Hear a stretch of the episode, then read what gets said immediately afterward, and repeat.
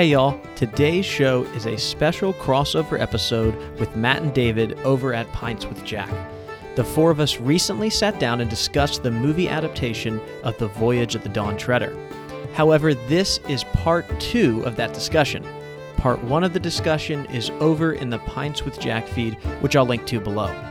So if you haven't listened to part one, go check out Pints with Jack and you can return here for part two.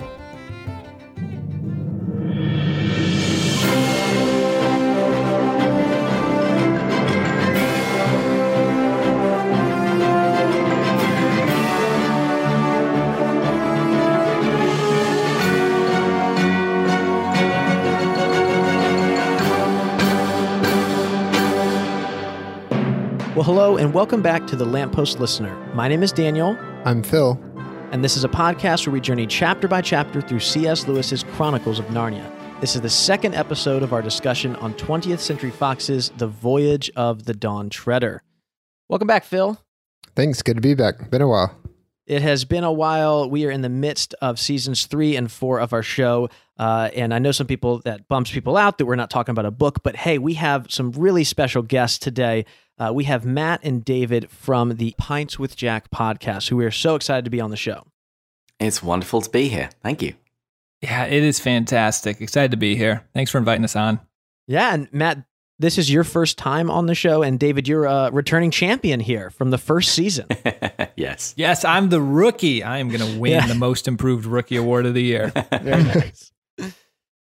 So I feel like we have to ask, what are you guys drinking? We'll let the the champion go first, I guess. Seniority. okay, that seems fair. Uh, I am drinking some rum since we're on board the Dawn Treader. It only seemed appropriate. I'm drinking some wild turkey American honey, which is exceptionally smooth liqueur blended with pure honey in bourbon whiskey. And I chose this, of course, because of the cinnamon flavor. It just it all reminded me of the book and the movie. they have to listen to our old. They have to listen to the last part to be able to get that inside joke. Daniel is drinking apple juice, I believe. I, I am I am drinking apple cinnamon uh, mead from Charm City uh, Mead Works, which I, I mentioned back uh, in part one, which I'll, I'll speak about in a second. That uh, I picked it for its uh, the mead because there's mead that is drunk in uh, the magician's house, and then it's also quite sweet, like the sweet water that we find at the end of the world. And the joke was when you did that on the last episode, I was like, yeah, that's exactly why I chose American honey. as well. Exactly, yeah. I'm sure people really love hearing us make the same jokes twice in a row. It's a it's a reward for listening to both episodes. And, and so, speaking of that, we should mention that this is uh, part two of the of our discussion of the Voyage of the Dawn Treader. So, uh, for some reason, listeners haven't heard part one, uh, go back and listen to that first because we are going to jump right into uh, our discussion of the movie. Although I think I cut you off, Phil. You didn't share with us what you're drinking. I'm having water and it's from the tap. 2020, sweet? that is not a good year. Yeah. yeah. 2020. So uh, let, let's just kind of do a quick check in and take our pulse on this movie so far. So we, we left off in the last episode with uh, the Tempest had come. Lucy had had uh, had uh, done her magic spell to make her beautiful, and that's where we stop. So let's just go around the table here, and you know, how, how are you feeling? We'll start with you, Matt. Yeah. Um, well, first of all, I loved that last scene. So let's just start with that. That was one of my favorite scenes from the movie. It was one that they took some, I guess, artistic discretion on and deviated from the book in the way they portrayed it. And I thought it was brilliant. So overall, I think we all were in agreement, agreeance that we didn't love the movie adaptation, that there was some parts that were some struggles. And we talked about the green mist, not really loving that aspect of it and some of the cheesier things they did. But that one was my favorite scene. And it was essentially where she wanted to see herself beautiful and she essentially wished herself away in her current form. In the way they portrayed that, ah, it just blew my mind because that's such a good message. So I'm loving our discussion so far. I'm learning a lot actually because you guys are so knowledgeable on it. Obviously, I got all of David's wisdom when him and I did it on the book, but I'm loving hearing you and uh, Phil, and it's been fantastic so far. David, how about you? For myself, I have called this the Rise of Skywalker of the Narnia movies. So the Uh, best one. I love of the du- Don't don't do that here. Please don't do that here. We have you far out. All right, this is uh, Matt's first and last time on the. Sh- no, I'm just kidding. We accept we accept any and all Star Wars opinions. I do not want to add on to any kind of uh, like hatred toward. I, I, we love Star Wars here. Sorry, I, did, I mean interrupt you. Star Wars. Star It's Wars gets me going. It's fine. yeah, I just think quite a lot of the dialogue has been kind of wonky. Pacing has been a little off, and the plot holes, and particularly the MacGuffins, suddenly, you know, oh, swords are important. Mist appearing from nowhere with no explanation. I- I- It's kind of frustrating. There are some wonderful moments that I have really enjoyed, feeling like I'm on board the Dawn Treader. Uh, but oh yeah, no, there's there's some pain here as well. How about you, Phil? Yeah, so I will say that I, if it weren't for the fact that this was supposed to be an adaptation of the book, I rather enjoyed the film. I thought that maybe this is because I saw the BBC version shortly before, like a, a week or two before. So I was dreading prepping for this podcast because I thought I don't. Because he doesn't like Matt and David. He was like, oh, we got to talk to them. No, quite. I was looking just forward to that part. I was like, I Yeah, just yeah. don't want to watch the movie beforehand. And Daniel had kind of said a few things that made me think that this wasn't going to be very good. But I was surprised at how good it was compared to what I was expecting. Um, but that doesn't change the fact that some of the things they changed just don't make a ton of sense. And now that um, David has pointed out a few more, it really, it really doesn't make a lot of sense. Um, the more I think about it, so I did enjoy it, but um, I look forward to. Let's say I look forward to how Netflix um, is going to do it. So it's basically you're saying that the secret to happiness is to have low expectations and not to listen to anything I say. Ign- ignorance is bliss. The secret to marriage. it's to not listen to anything David said. yes, I think Marie would probably agree with that. Yeah. the secret to be I- married to David Bates. yeah, there you go.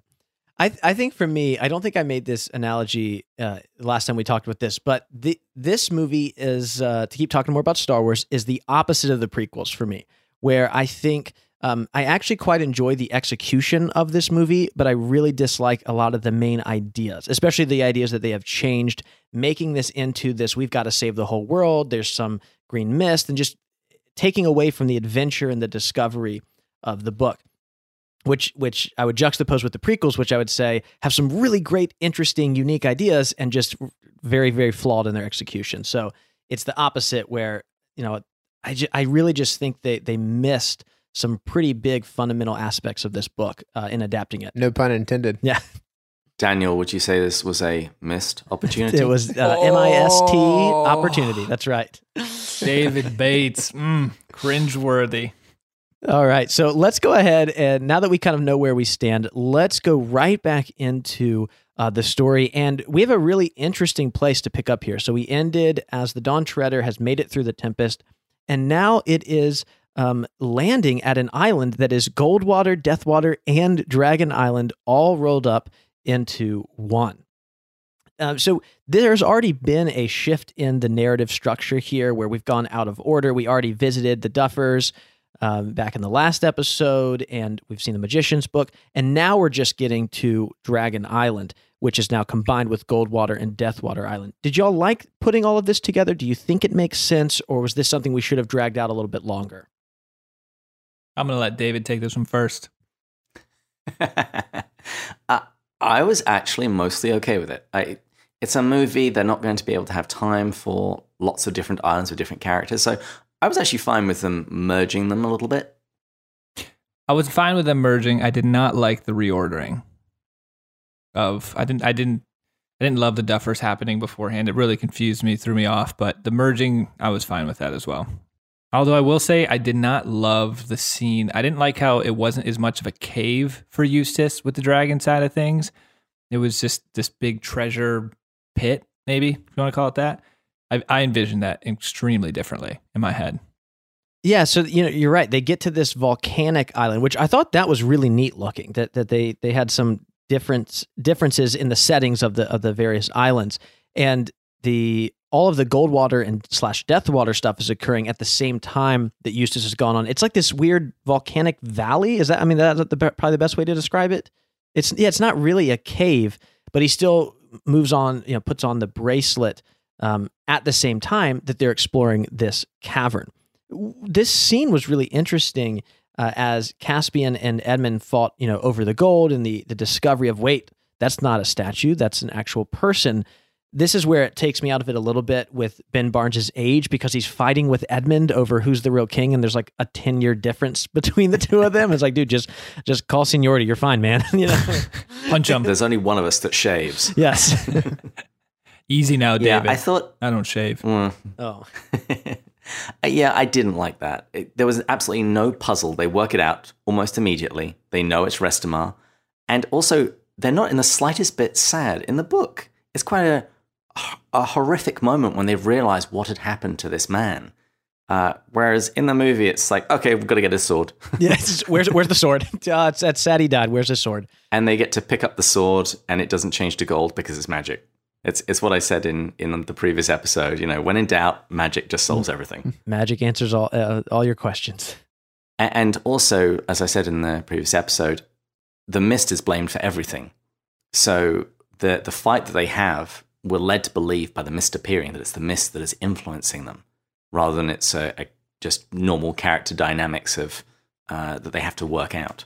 Yeah, exactly. Which is a again a, a, an issue that I think these filmmakers missed here because again, going back to the eh, there's not like a character journey for most of these characters. It's mostly just defeating the mist, and any bad things that occur, we're defeating the mist.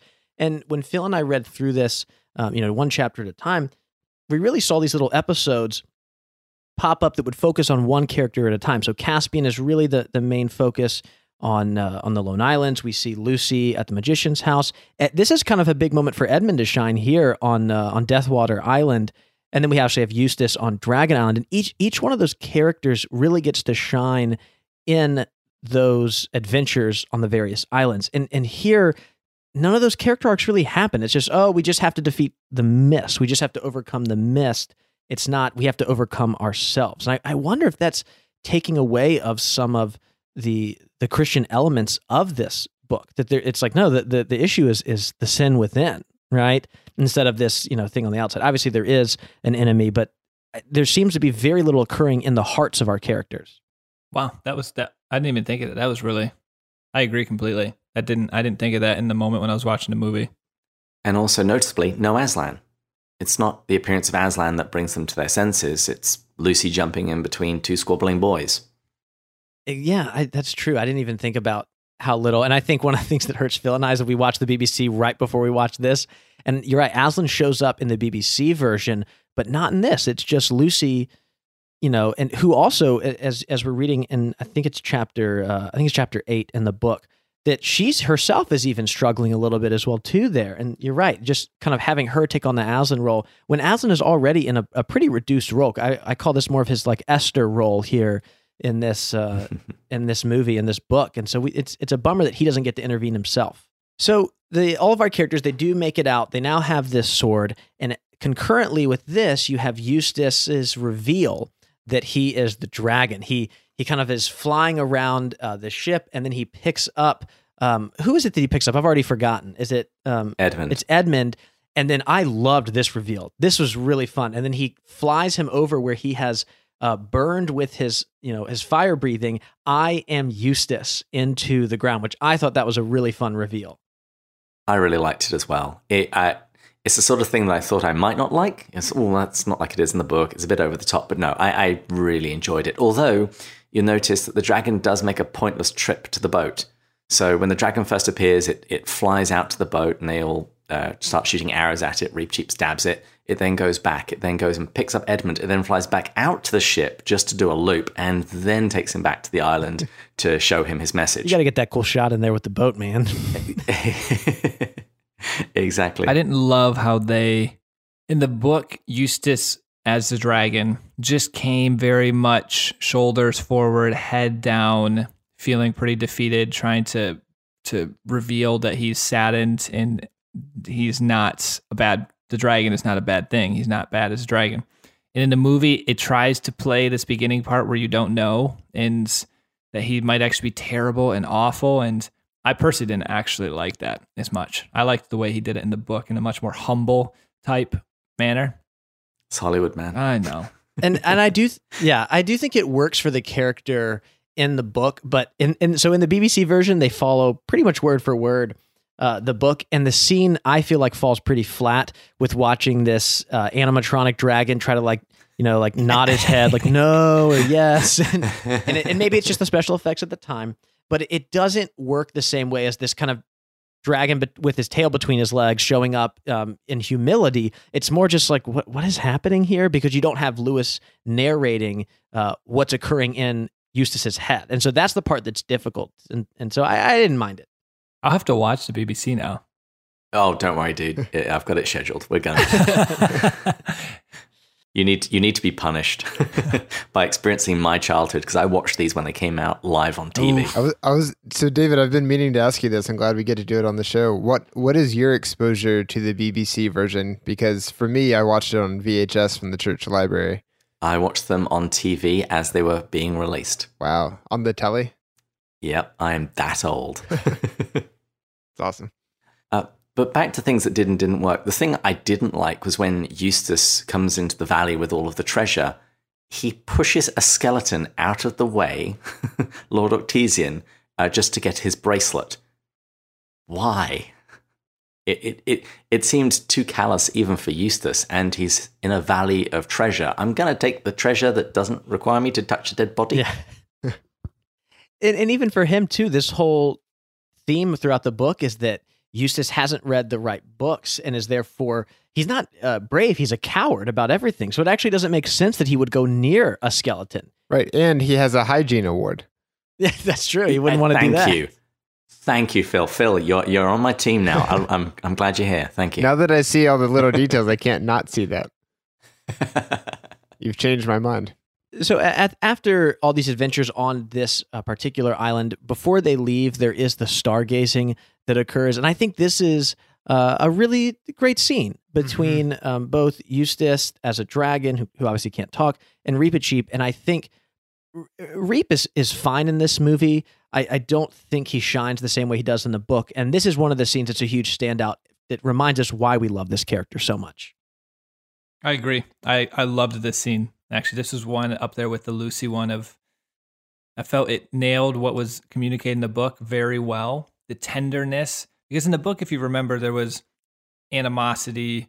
I thought it was more well played out in the book than in the movie between Reepicheep and Eustace. Because as we talked about in the last part, it was over the orange and it was more him trying to help him. So it was more of like a friendly fight, except in the book, it was not quite as friendly.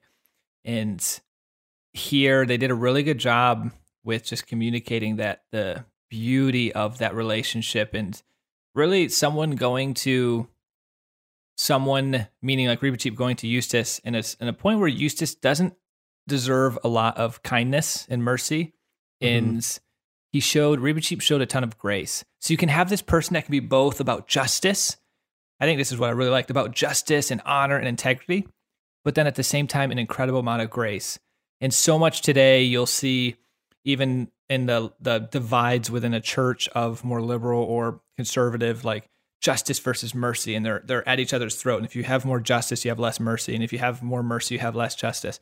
Like Reepicheep showed both, and and I, I loved this scene of just the mercy and the grace of him. Did you guys notice that you could see Aslan in the stars? No, no, I didn't know that. Yeah, go back, take a look. You can see the lion in there. Oh, that's cool. No, I was too busy looking at the uh, the blue star to notice Aslan up there. well, before we get to the blue star, I, I have two more things I have to say. I couldn't stand. No, go for it, please. The bracelet was removed so easily. Yes, that is true. That got me, David. Dumb. Got me. and also, the bracelet had somehow grown with Eustace. Yeah, it doesn't seem super painful on him. Because you see Lucy walking away, and it's this massive thing. And also, that Lucy has this conversation with Gael when they're looking up at the stars. And Aslan is mentioned with zero explanation, and Gael seems to know who he is. It's like, okay.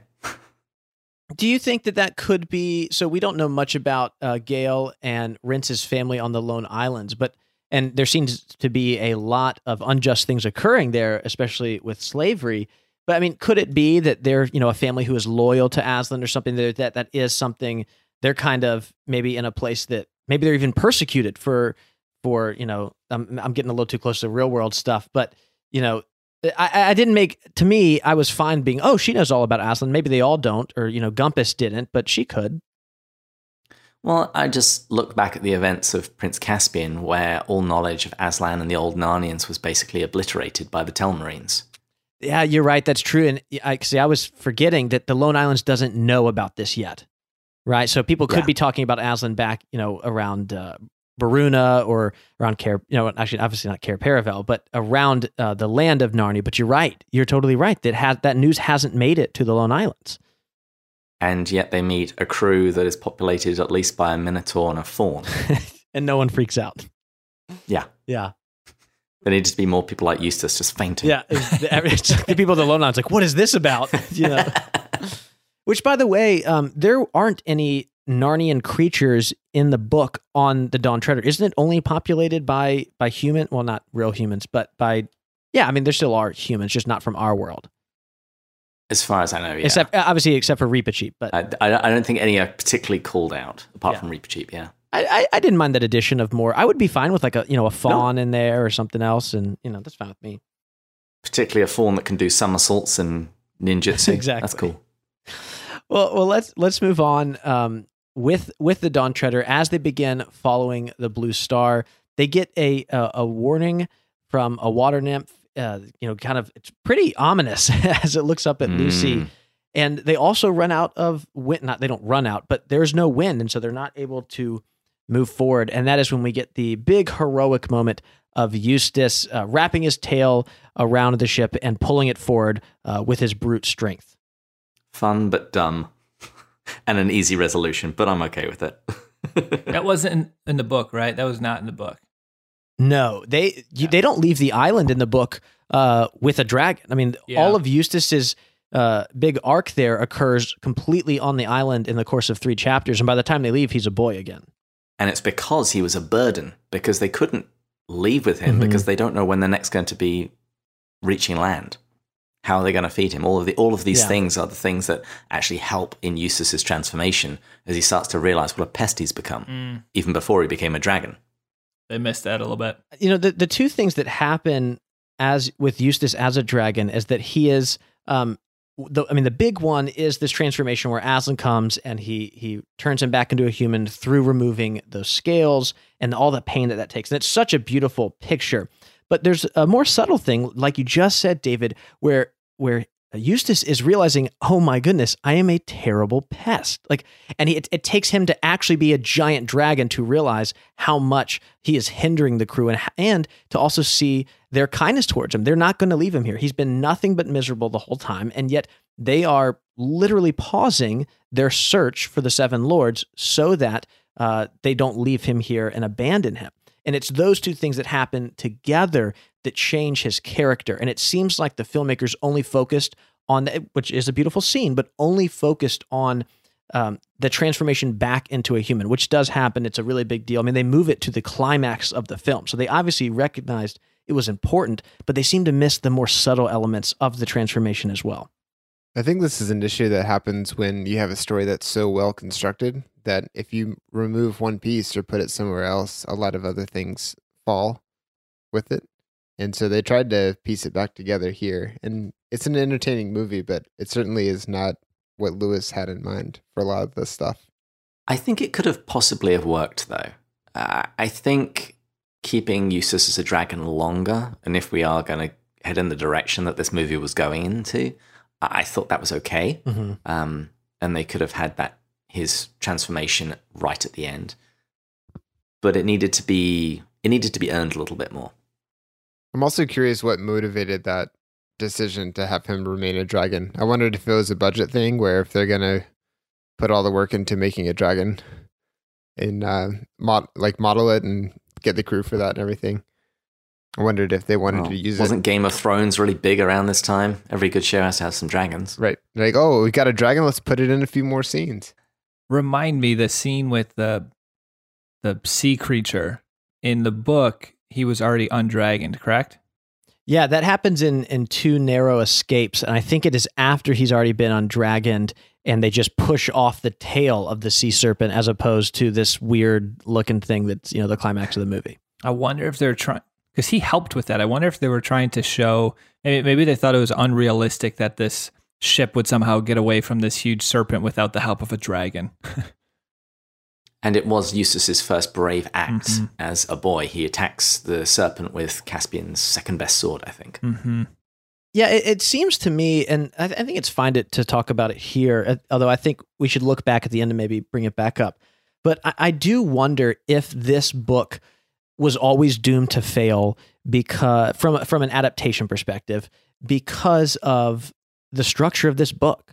You know, I I think one of the things that the writers and by the way, uh, I we mentioned that this that we were kind of doing uh, an Avengers thing here by bringing together our two podcasts. The guys who wrote this movie, y'all, wrote uh, Infinity War and Endgame. What? I'm not joking. They wrote they wrote uh, all three. Sorry, I, I don't. I know I'm kind of getting us off course here. We talked about you already being Chris Evans. I'm not joking. They wrote the first Avenger, the Winter Soldier, Civil War, Infinity War, and Endgame. Mm, that's oh my goodness. Isn't that weird? That's just affirmation that my statement was correct earlier. exactly. Sorry, I know that's a little off topic, but I'll take it. Yeah. So obviously, here's the thing: uh, those two guys, Christopher Markus and Stephen McFeely, they're talented writers. Okay, I mean they're they've written good movies. It's not like they are not uh, talented writers and oh they just can't write a good movie. They have clearly shown that they can write good films. Um, the issue for me is that maybe it's just that this book, because of the way its arcs work and the narrative structure of it, it just doesn't work as a film, and that's why they have to drag out Eustace's transformation. Because one of the things I brought up um, as we went through this whole last season was that you know Eustace after he um, transforms back into a human and has he's not fully rid of all of uh, his negative qualities, but he's mostly you know changed. Uh, he really doesn't appear much more than a line in about each chapter, and I think it's it, it's a testament to his character how much we remember him from this book. When really he plays a, a very limited role after chapter seven, and so I wonder if the filmmakers didn't want that to happen because it might feel weird in a movie, and so they have to they have to really drag out uh, his character arc. I think you're right, and I think that there were going to have to be some quite major pace changes to turn this into a movie. Uh, and, and like I said, I actually think this could have worked. I just don't think we had enough earlier on to see Eustace's transformation beginning, so that then at the end, when he does transform, that we feel like there's been a real payoff. Mm-hmm. All right. Well, speaking of payoffs, let's go ahead and move into uh, ramping up into the climax of this this movie. So the Dawn Treader it it lands on Ramandu's island, and pretty quickly the whole crew makes it to Aslan's table. Um, we spent a lot of time talking about Aslan's table, and uh, we talked a lot about different Lewis scholars who who looked at this as the the Eucharist of uh, the of Narnia is what a lot of people looked at in here. I didn't feel like any of that translated to it, which is one of my favorite parts of the book, which I was a little bummed about. And instead, the whole focus is on putting these swords at the table and lighting everything's up, everything up, you know, into a big blue light. What did y'all think about this? Well, I wanted to ask people: Do you notice that we go to Ramandu's island, and who do we never meet through the entirety of the movie? That's right, Ramandu. Call it something else if you're going to do that. Weird. Uh, uh, yeah, it, it, was it was a little strange, and apparently there are orcs on that island because their swords glow blue. Very nice. And also, just once again, they just didn't care about the lords. It was all about getting their swords. Yeah, I'll say it felt rushed. I felt it could have been developed more. I felt I, it could have been more of a message there. It just didn't play as much of a prominence. It didn't stick out to me as much in the movie as it did in the book. Yeah, it felt more instead of being kind of the the climax of the journey. Instead, it felt like oh, it's just this kind of uh, stepping stone to get mm-hmm. to the real climax, which is a big battle. And I and I think that's not what Lewis was going for. We the the really interesting thing about the Dawn Treader uh, as a book is that this climax uh, at uh, Ramandu's Island happens with like three chapters to go, you know, mm-hmm. and then the mm-hmm. rest of it is just literally smooth sailing to the east. Yeah, I guess uh, you just got to, I guess we have to cut him a little slack. I'm wondering if it's just a movie has to end on the climax. and they were like, we can't do this. That's fine. It's just that this island doesn't really give us a whole lot apart from we've got three more swords and they have to apparently come back here.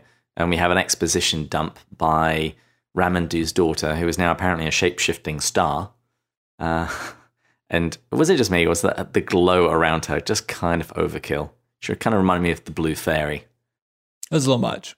I like I like that she's given a name, so we finally have something to call her other than uh, Ramandu's daughter, which is just it's a long thing to say. But uh, she's given the name Lilliandil, um, and there's a little bit of conversation between her and Caspian, which I, I thought that part worked out rather well. Um, but for the most part, she is just uh, a means for the plot to move forward instead of an actual character. How about when she turns into a glowing ball and then ascends into the sky? Best scene in the movie. Hands down. Uh, I actually heard that uh, Lilliandil was actually a name given to her by Douglas Gresham. Oh, Oh, that's cool. Do you know any of you know the etymology of of why he chose this word or what it what it means, or just it sounded cool? Uh, I'm not sure. I'm not sure. Uh, I mean, it, it sounds very Tolkien-esque. It does, doesn't it? Oh, and there was also another plot change at this at this point because the reason that the lords are asleep isn't because they touched the stone knife, but because they threatened violence. Which is like, I think either don't include the stone knife at the table and just run with that, or have them touch the knife. It just seemed like an odd thing to have the knife there, and and and then actually have it have nothing to do with any of the plot. Yeah. And just stick with the they touch the knife part. That would have been the simpler route. So then uh, the Dawn Treader leaves Ramandu's island, and this is where uh, we head to the Dark Island, and uh, it, does get very dark here. This is uh, to me, this is where the movie just really falls apart. Um, all, of the the plot issues we've had that have kind of been more in the background really come to the fore, forefront here, and, and I, I think the the movie struggles here. So the Dawn Treader it sails to the Dark Island. Uh, and the first part, I think, actually goes really well. They sail into the island. Caspian gives a pretty great speech, and we we hear the Lord Rhoop as the green mist is kind of uh, creeping along around the Dawn Treader, and it is very frightening. His his screaming out for them, and you get this this sense that he is just not well. You know, both mentally and physically, and all of that. I think the the tension there is ramped up really well, and I like that. I liked the repetition of the For Narnia because that, that cry was in each of the movies. I actually thought his speech was kind of dull, but that that was just me. He also seems to think that they can actually save the people that the mist has taken. Uh, I would have just assumed they were all dead at this point. Uh, one thing that I, I did like the fact that they did it, but again, I think the execution wasn't right because Lucy's arc in this movie has all been about accepting who you are. Mhm. And it's a, around this time that Gael says, I, When I grow up, I want to be just like you. And she says, No, no, when you grow up, you should be just like you. Uh, I don't know. Maybe it was just the placement of that conversation. It, it I, I, I completely missed it on the first viewing. So wait, you were saying you didn't like that that conversation between the two of them? I- I completely missed it Mhm. when I was first there. Yeah, so did I. uh, I, I like when I went and watched it a second time. I realized what the filmmakers were doing. They were trying to complete Lucy's arc. She has now learnt her lesson after trying the spell, and she realizes that she shouldn't waste her time wishing to be somebody else. She should just be who she is, Mhm. and she's now passing that wisdom on to a younger generation. So I liked that, but it just seemed like an odd place to put it.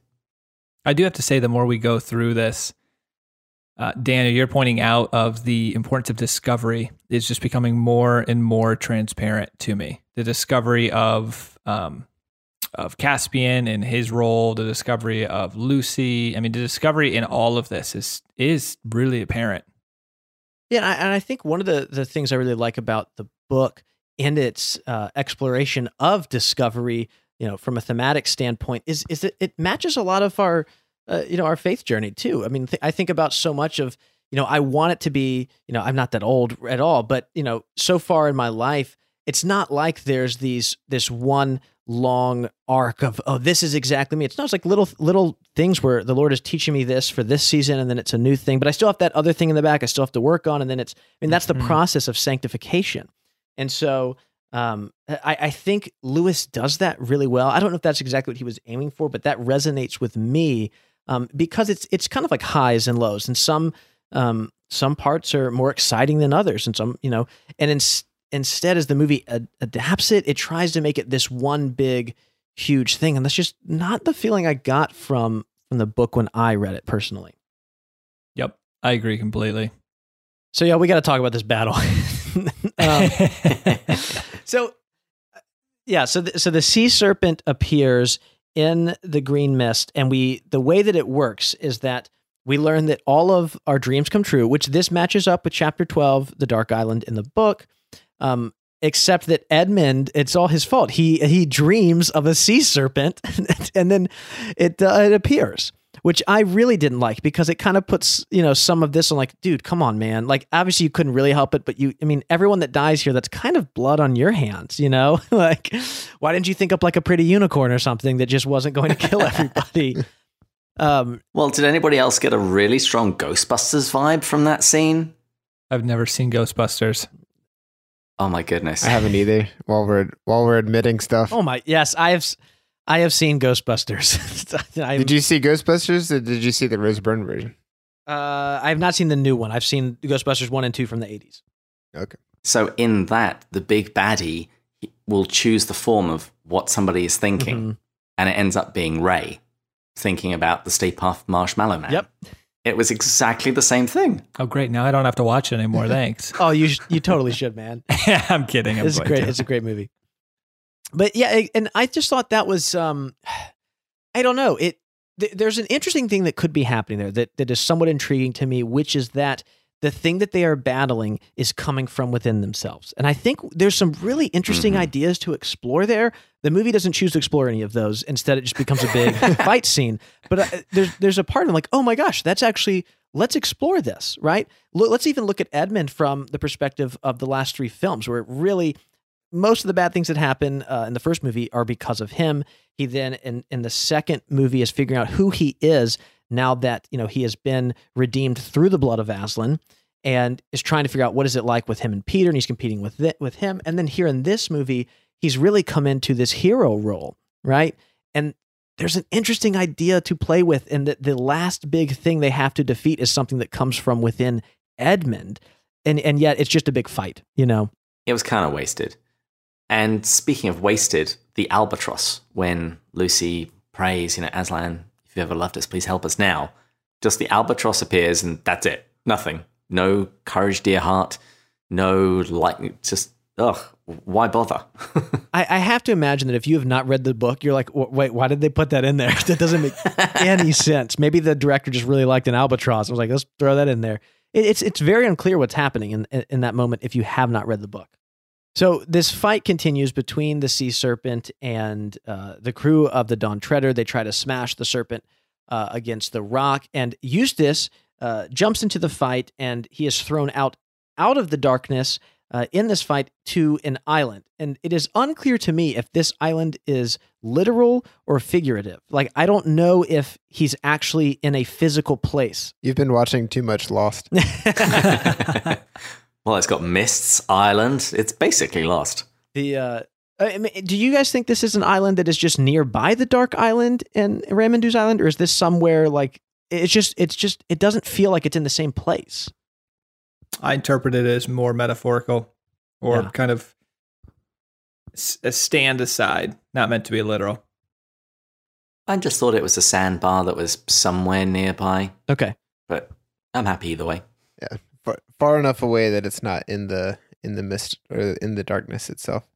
Well, well let, us talk about it more before we go back to the uh, the big fight on the Dark Island because um, this is probably, I would say, one of the most uh, pivotal scenes of the book is the undragoning of Eustace, and it's done very differently here um, for lots of different reasons. It's in a different place in the book. It is kind of hard to show a dragon rip the scales off, um, and even the way that it's presented in the book, Eustace um, is telling the story to Edmund a day after it occurs, and we are actually now seeing it in the movie in real time. How did y'all think this scene was handled? So I love the scene itself, meaning just in general book movie, that concept of undragoning. That was I heard of that, learned of that, knew of that before I read the book because it was brought up, I believe, in one of the talks at North Carolina. And that concept itself of undragoning your false self, the monstrous parts that you've put on, I, I, I absolutely love it.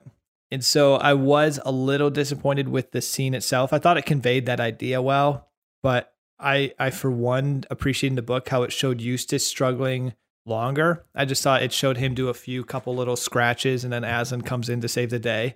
Where in the book you get the sense that he's actually scratching and succeeding to some degree, and then it comes back. And then he's succeeding a little bit, then it comes back, which seems to be more fitting of our journey with sin.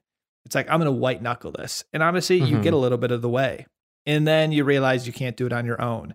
But it's not that quick of a realization because you have to go down the white knuckling path first to overcome sin, temptation, vice before you realize you put your hands up and say, I can't do it. I need God's grace. And so I didn't think it conveyed that very well. And I also didn't like how Aslan was scratching the sand and magically going over.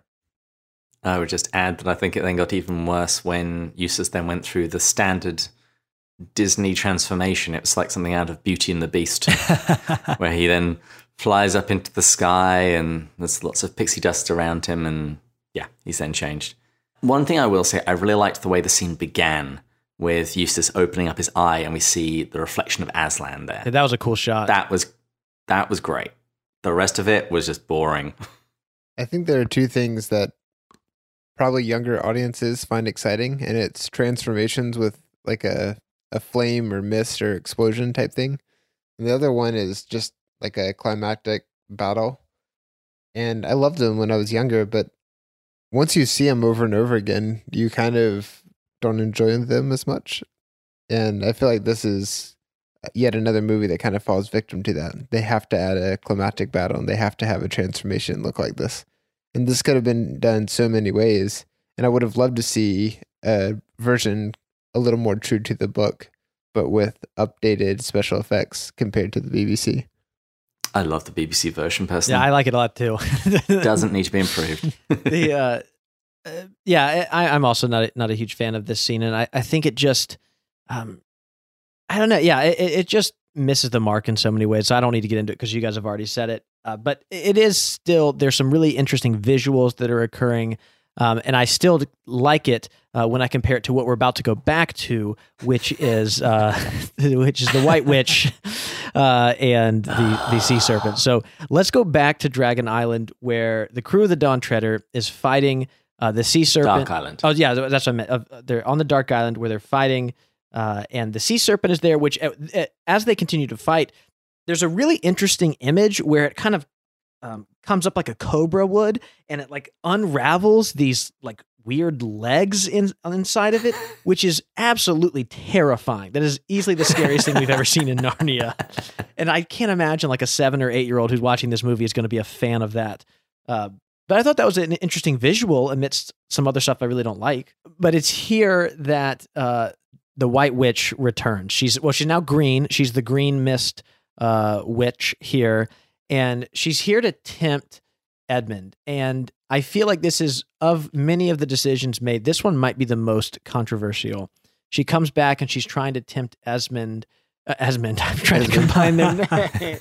hey, it wouldn't be a lamppost listener if I didn't mispronounce someone's name. Uh, it's so she's trying to tempt Edmund to come back to her.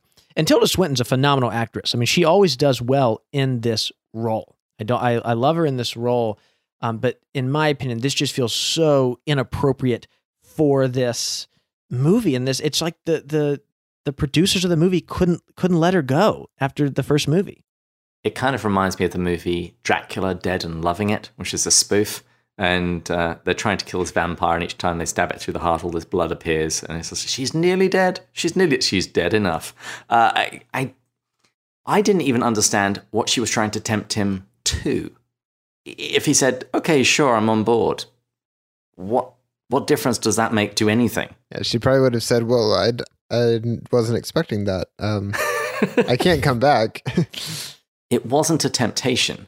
I think it would have been so much better if it had been about them seeing their nightmares and this giving the mist strength. Mm-hmm. And we see the serpent being formed as the crew members become more and more fearful. Then they each have their own individual battle with their own like personal demons. And then we start seeing the sea serpent weakened, and sure, then you can throw in some magic swords if you really insist. I just didn't get the point. I didn't understand why she was tempting him. To what? What difference would that have made? Yeah, it feels like she's included just so they can put her on the poster of the film. You know, I know that sounds very cynical, but I mean, it's she's all over a lot of the marketing for this movie, and she appears in what m- maybe three minutes of it. And so I, I think it's a hey, Tilda Swinton is a is a, a famous actress. Uh, she's probably uh, you know Liam Neeson and Simon Pegg are both behind voice roles. She's the most famous uh, actor in this movie, and so I think it's just putting a you know a face on a poster and stuff. It it doesn't seem like she plays uh, any kind of pivotal role here. And like you said, David, there is a story here. There there is um, some motivation that could be going on as Edmund sees you know his worst fear. I mean, maybe it even if you need to include her, it's what Edmund sees is not a sea serpent. That's not his worst dream. His worst dream is like his mistake of siding with the White Witch. You know, when they first came to Narnia, and then if if you really have to include her, you could still. I'm not saying I want this, but you could include her as the big bad at the end of this movie. Not that she's actually there, but that it's as it's Edmund's fear of her, right? That is that is bringing her back. But instead, she's like just she. It, it's unclear. Was she the mist the whole time? I, I'm actually not sure. I actually think they were trying to set this up for the silver chair, and since we have two people here who haven't read that, I'm not going to say anything more. But I think that was what they had an eye to. I think, aside from the fact of getting a little bit of star power and sticking a face on the posters, I think that's what they were trying to do. You, that is such a great point, David. I had not thought about um, any of the characters from the next book. I can't say anything else besides that. Um, man, that's David. That's a phenomenal point. I, I really think that you, you're onto something there. So David, in um, the original Spider-Man, the first three that they made before they remade him and then remade him again and then remade him a, a fourth time. um, there are all these references to Mysterio, who later appeared in Marvel movies, but there hmm there are all these cameos um, by the guy who's going to play Mysterio in the fourth movie, and they kept doing it, and it doesn't make any sense because that movie never happened. And Yeah, this seems to be pretty close to that. exactly. We've, we sort of have a vestigial organ in this movie. And I think it was for Mhm. a, another movie that never got made. Well, well, the sea serpent is finally destroyed. Uh, the people return from the mist, and the, the climax is over. Any any last thoughts here before we head on to uh, our final scene, our final couple of scenes? No, I cannot wait for these final scenes. Okay, I'll keep my complaints short. why does uh, Peter's sword, why does it glow? It wasn't part of the other ones. Uh, the whole sky beam, dumb. Uh, Lucy stating the obvious, the spell, it's lifting. It's like, well, thank you. That's pretty helpful. the people return. Why did the mist? me- Why did the mist need them in the first place? And why is Eustace suddenly in the water by the ship? He he was on Ramandu's island a moment ago. And the thing that really irritated me is the children all take credit for it. It's because they think it's something that they did. It, it had nothing to do with Aslan. Mm. And and when they jump into the water and discover that the water's sweet and Aslan's country is right there, they say, "Well, we've come this far." this this was what Reaper heart longed for. Yeah, it's it's it's really interesting, and I, I want to talk a little bit about what you mentioned with Aslan. I remember when the first two movies came out. Um, as someone who was already familiar with the books, I know that some of the criticism that I read for it was a lot of people felt like uh, Aslan was this kind of like Deus ex machina at the end of it, like oh he just saves the day, and they just have this random character show up and he fixes everything, and it's usually something you want to avoid.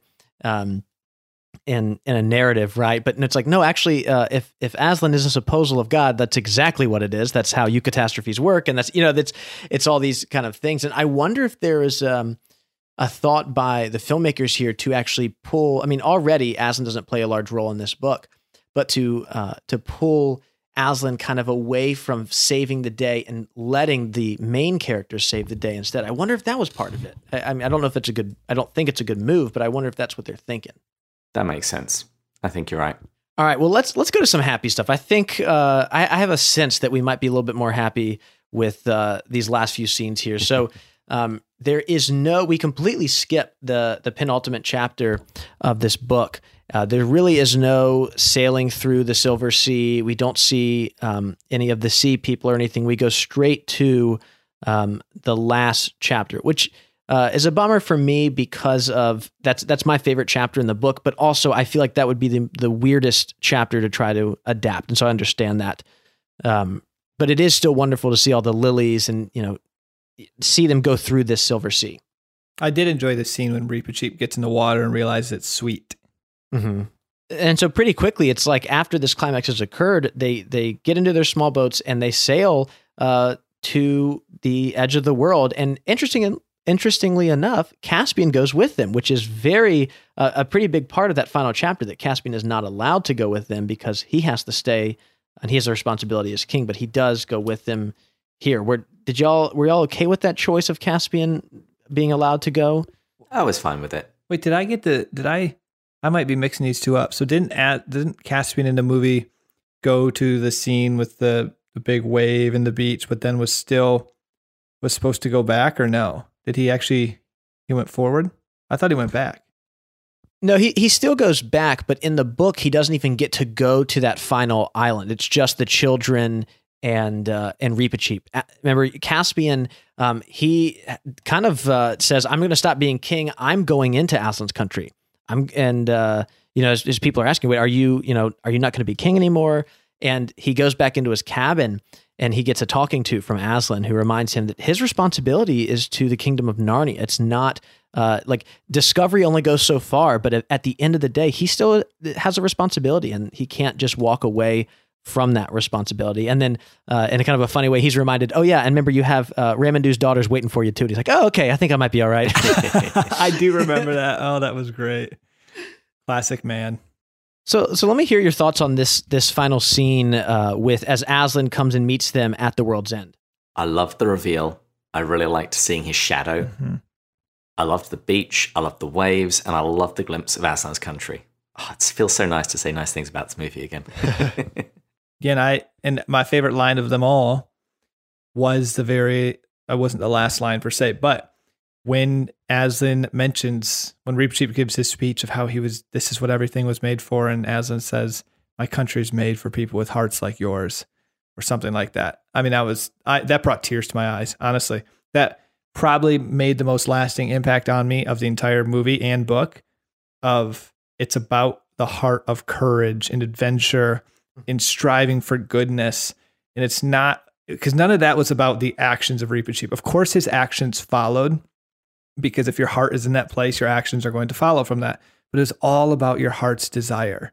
In desiring, which is very Lewis esque, very much of uh, uh, the great divorce. It's like, what is your heart's deepest desire? Is it to do the will of God? So I loved that. Mm. And it was very convenient because there was a, a mouse sized coracle right there by the wave. Of course, there is. God. Yeah, Aslan put it there. yeah. Magic. Said I, I left this on Burnt Island, but since you didn't actually land on that one, I just brought it here. this is called God of the Gaps, David. How did it get here? God. The one thing I was quite impressed by is the fact that they didn't cut out the part where Aslan says that he's in our world and that the kids came to this world to know him a little here so that they would know him better in our world. I was thinking the exact same thing, David, and I was like, oh, maybe I'm just being really cynical and just, but I really was. I was surprised that that made it in. I thought for sure that you know if you're going to cut, you know, they've cut, they've changed the book in so many ways. Like, oh, they're going to take out that. A pretty clear uh, religious reference, you know, and so I didn't think it was going to make it, and I was, I loved that, and I think it really tied together. Um, it gave it gave a sense of finality to this third film. And obviously, at this point, they thought they were going to make another one. We even heard that from uh, from Douglas Gresham that there were plans for the fourth. Uh, but it actually works as the final chapter in a movie trilogy. To be like, hey, actually, let me tell you, everything you did here was because I exist back home. You know, and I, I that as an ending. It, it really worked. Yeah, and that's a big Christian theme in general. Like so much of our journey in life, I've, we've mentioned this, I believe, on the last one, but is getting to know God. And then as we get to know Him, because Lewis talks about this with authenticity and learning about ourselves, we only will receive our authentic self once we go to God for His sake and His sake alone. And that's a process of learning about Him, getting to know Him. And in Scripture, when it talks about knowing God, it uses a Hebrew word that is the same word used for when a man and a wife know each other intimately in a in a sexual sense, like in a, a coming together. And so that knowing is a deep thing. And so I really like that here. I mean, we, we are called to know Christ. And I thought that I, I thought they communicated that very well. I think so too. It's a great point. So then, you know, Reepicheep fly, uh, flies. He's he he rides he rides the, he actually here's the thing he does fly in the BBC version. It's like a UFO like beams him up. that's like the special effect. And so that's that's what I was thinking of. But he he rides the wave to the to the crest of the wave, sails over, which is beautiful, and then uh, the three uh, our, our three humans return, and it's a really well done scene. And actually, I really think all three of these movies have done the travel back to our world scenes very well. Even uh, Caspian's, which has like the Regina Spektor song, and like it's you know Susan's fawning over Caspian, which I, I don't love. It's still done really well, and I, I they have this sense of melancholy of being sad of leaving Narnia, but knowing that this isn't your home to begin with. They you they always knew they had to eventually go back, and the movies all capture that feeling very very well. It was the point in this movie when they did some real visual storytelling in the looks on the faces of each of the actors as to how Eustace handles the picture of the Narnian boat with much more reverence. It was, if they could have done more of that throughout the movie, show, don't tell. Don't just tell us how you're feeling. Actually, actually let us see it, set up the scene uh, so that we feel what the characters feel. Yeah. I I'm looking at um some screen caps from that scene and I see exactly what you're talking about. Just the way he looks at the picture for a few moments and then places it back on the wall with much more care like you were saying. And also the way Lucy looks at it one more time.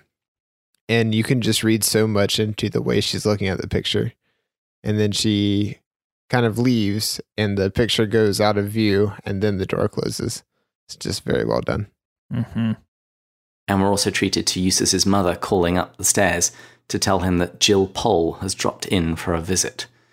Which, if you've read the next book, that raises some more questions. But it was cute, so I'm gonna give it. I'm gonna let it slide. Yeah, it doesn't quite make sense, but it's it's nice. It's nice to remember. Hey, there's a story that that this story does continue. I, I enjoyed that too. Hmm. Phil doesn't know what we're talking about, but that's okay. I don't Don't worry, neither does Matt. yeah. Yeah. and then uh, so then the movie obviously wraps up and we get some really beautiful credits a lot of Pauline Baynes' illustrations are included here in the credits she had actually uh, passed away prior to uh, the filming of this movie and so they included a lot of, of, of her illustrations there which i loved i it reminded me of uh, the illustrations at the very end of the return of the king I don't know if you've ever watched those through, but they have like each character and stuff. I, I love a good uh, credits with lots of uh, things to read besides words. As well as a bit of rocking Carrie Underwood. yeah. Wait, is that is that who it is? Yeah, there's a place for us. That's the song that's playing. Oh, that's this. Okay. I'm not super familiar with the soundtrack, although actually, uh, uh, like the songs that are in it. But these we haven't talked at all about this. But um, the soundtrack in this movie, I really really enjoy. Yeah, I'd agree. I think actually the soundtrack for all of the Narnian movies has been pretty solid. and I and I think this could have been a place where we could have seen a, a dip in the quality because we moved, uh, we switched uh, composers, and David Arnold composed uh, this movie, and I think he does a great job, including a lot of the the themes from the first two. But then he introduces a new theme for the Dawn Treader, uh, which I really enjoy. He even includes like a little bit of percussion and a snare drum in the at the end of it, which just feels kind of like this sense of discovery with this there's the, is this like slight like danger in the background so overall the, i thought the music this is probably actually my favorite soundtrack of the the three I like how we're ending with some good notes. On a positive. Literally. yeah any any other thoughts about the end of this movie before we have kind of uh, a section for concluding thoughts I think I've made all of my complaints. and now, David, have you been answered? my complaint was the answer. Boom. Okay, that is going to make no no sense to anybody who hasn't read Till We Have Faces. So please come and listen to season three of Pints with Jack. that's a, that's a great plug for your show Yeah, way, way to turn that into a plug. That was that was skillful. uh, so as we wrap up the movie here, we've now spent the the actual length of the movie talking about the movie. So I don't know if we need to talk more about things we liked and disliked, uh, because I think at this point listeners know how we feel about the movie. I would l- Particularly me. exactly. I would love to know for y'all if we found out tomorrow they were remaking this movie and you know you were the director. What is one change you would make from the book in adapting this book to a movie? We're not talking about uh, Netflix or anything yet. We can get to that in a minute. Are there any changes that you would make as as a filmmaker as you adapt this book? Yeah, you probably won't like my answer as much, but going back to part one that we talked about, stick closer to the script. I mean, I I'm fine if people deviate, but there is a very, very, very high bar, and the times they deviated here really frustrated me stick to the script. And then the second thing would be, and I'm probably stealing this from you, Daniel, or what you were going to say, but really play out not the theme of saving the world, but the theme of discovery. And mm-hmm. that could be, as you mentioned, the different islands when they combined them all. Maybe they lost a lot there. Maybe you separate those and play those out more. Uh, maybe there's a way, there's got to be a way to do it that's still enticing and not too slow. I just think they did it the easy way out. Yeah. Uh, I think I'm actually going to say I would do something that this movie did, which is collapse some of the islands into each other. I am totally okay with that, and I think that would streamline the story a little bit more uh, to provide a little bit more forward forward thrust. Uh, in the episode when Matt and I spoke about the book, I compared it a little bit to uh, Star Trek, uh, particularly the original series, where it's it's very episodic. Mm-hmm. Okay, this this week we're going to this planet where the women are blue. Now this week they're green. Uh, and so I, I think it would have been fine to collapse the islands in the way that they did Goldwater and Dragon, for example. Skip out uh, some of some of the earlier ones, but I would say beyond that, stay more faithful to Lewis's dialogue and uh, and and and the tone a little bit more. And it doesn't have to everything doesn't have to end with a big bad and a, a beam going up into the sky. Yeah i would i think i would do the same thing just sticking a little closer to the source material and definitely no mist. Um, but also not feeling the need to have battles everywhere because there there aren't as many in this book yeah i, I think I, have said this a couple of times as we've talked about this. I, I, do think that what they were shooting at could have worked, I, but it just wasn't coherent. I just really don't think that they spent enough time with both the source material and what they themselves had written to think about was this cohesive? Did this really hold together? Were the narrative arcs for the characters in the movie as a whole really solid? And instead, it was just more of a confusing mess. Hmm. I mean, the whole thing with Caspian's father, just every, just every now and again, there's something mentioned and it just goes nowhere. Yeah, I, I, would agree with a lot of y'all's points, and and since uh, Matt already stole mine, I, I will change mine to, and I'll use it as a segue uh, to our, our last little thing we'll do to wrap up here, which is that if I was the director, I would say uh, we're no longer making a movie, we're doing a mini series because I I really do believe that this book just doesn't work super well as a movie. I think it can work, but I think that ultimately it works best as an episodic story where instead of exploring or you know saving the world, we're exploring different themes every episode. Make it like Star Trek, right? I mean, I, I I'm, I'm not as familiar with the original series, but this could totally fit like a next generation model of let's explore something new every week, and there are or there is maybe a a season long theme that's happening, which is like we see in the book, but it's it's not about saving the world. It's about its small character moments and its um, exploration and discovery, and not and, and honestly, just to keep with my Star Trek thing, it's it's the same issue that Star Trek's having with a lot of the newer shows, where it's always about saving things and defeating bad guys, and not about you know uh, going forth and exploring the universe, right? Um, and so this is something that is probably hopefully hopefully going to be happening soon because uh, Netflix has the rights now to Narnia. Uh, although we're not sure exactly what's going on, Douglas Gresham, even as recently as uh, you know this past November, said that they're still in talks. He hasn't heard much, but that the plan is that you know it sh- it should be happening soon. I think I think we read the Hollywood Reporter. I think said that it was like a nine uh, digit figure that they spent on uh, on the rights to Narnia, which is uh, quite high, and so we can expect that there will be something. And I'd love to know as we wrap up here, what are your hopes for uh, this this book in particular uh, as a Netflix show or movie? Well, now I'm going to steal from you and just say I think you you nailed it with the the concept of stringing out the different episodic scenes. There is a lot of incredible character development potential in this book and journeys that people can relate to. And so the episodic way of doing it provides a fantastic opportunity to to let the listener enter into that that journey and that story. Yeah, I'm gonna steal yours as well. I, I, think I think that's the main thing. When they're in Netflix and they've got the possibility of doing episodes, this book would work much more easily. Uh, I think my only other real desire for this book is for them to really nail the end, because the final few chapters of this book, it, you suddenly go onto a different plane. It's a very different feel. You you you have a real sense of anticipation that where they're sailing is into something very strange and new and wonderful. And I just I, I, pray if they try for that that they do really nail it because I, I reread the book in anticipation for this season and uh, yeah there there were there were some man tears right at the end. I, I want I want the Netflix season to do the same thing to me. How about you, Phil?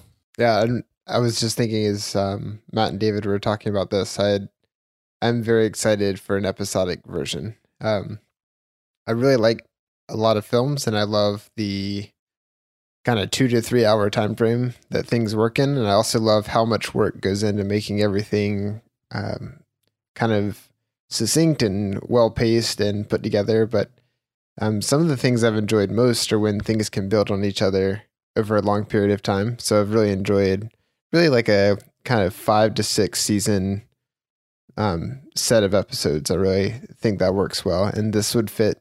You know, we we know this would fit because we've gone chapter by chapter, and every chapter does kind of work like that. And I think that they'll probably combine them like we talked about before.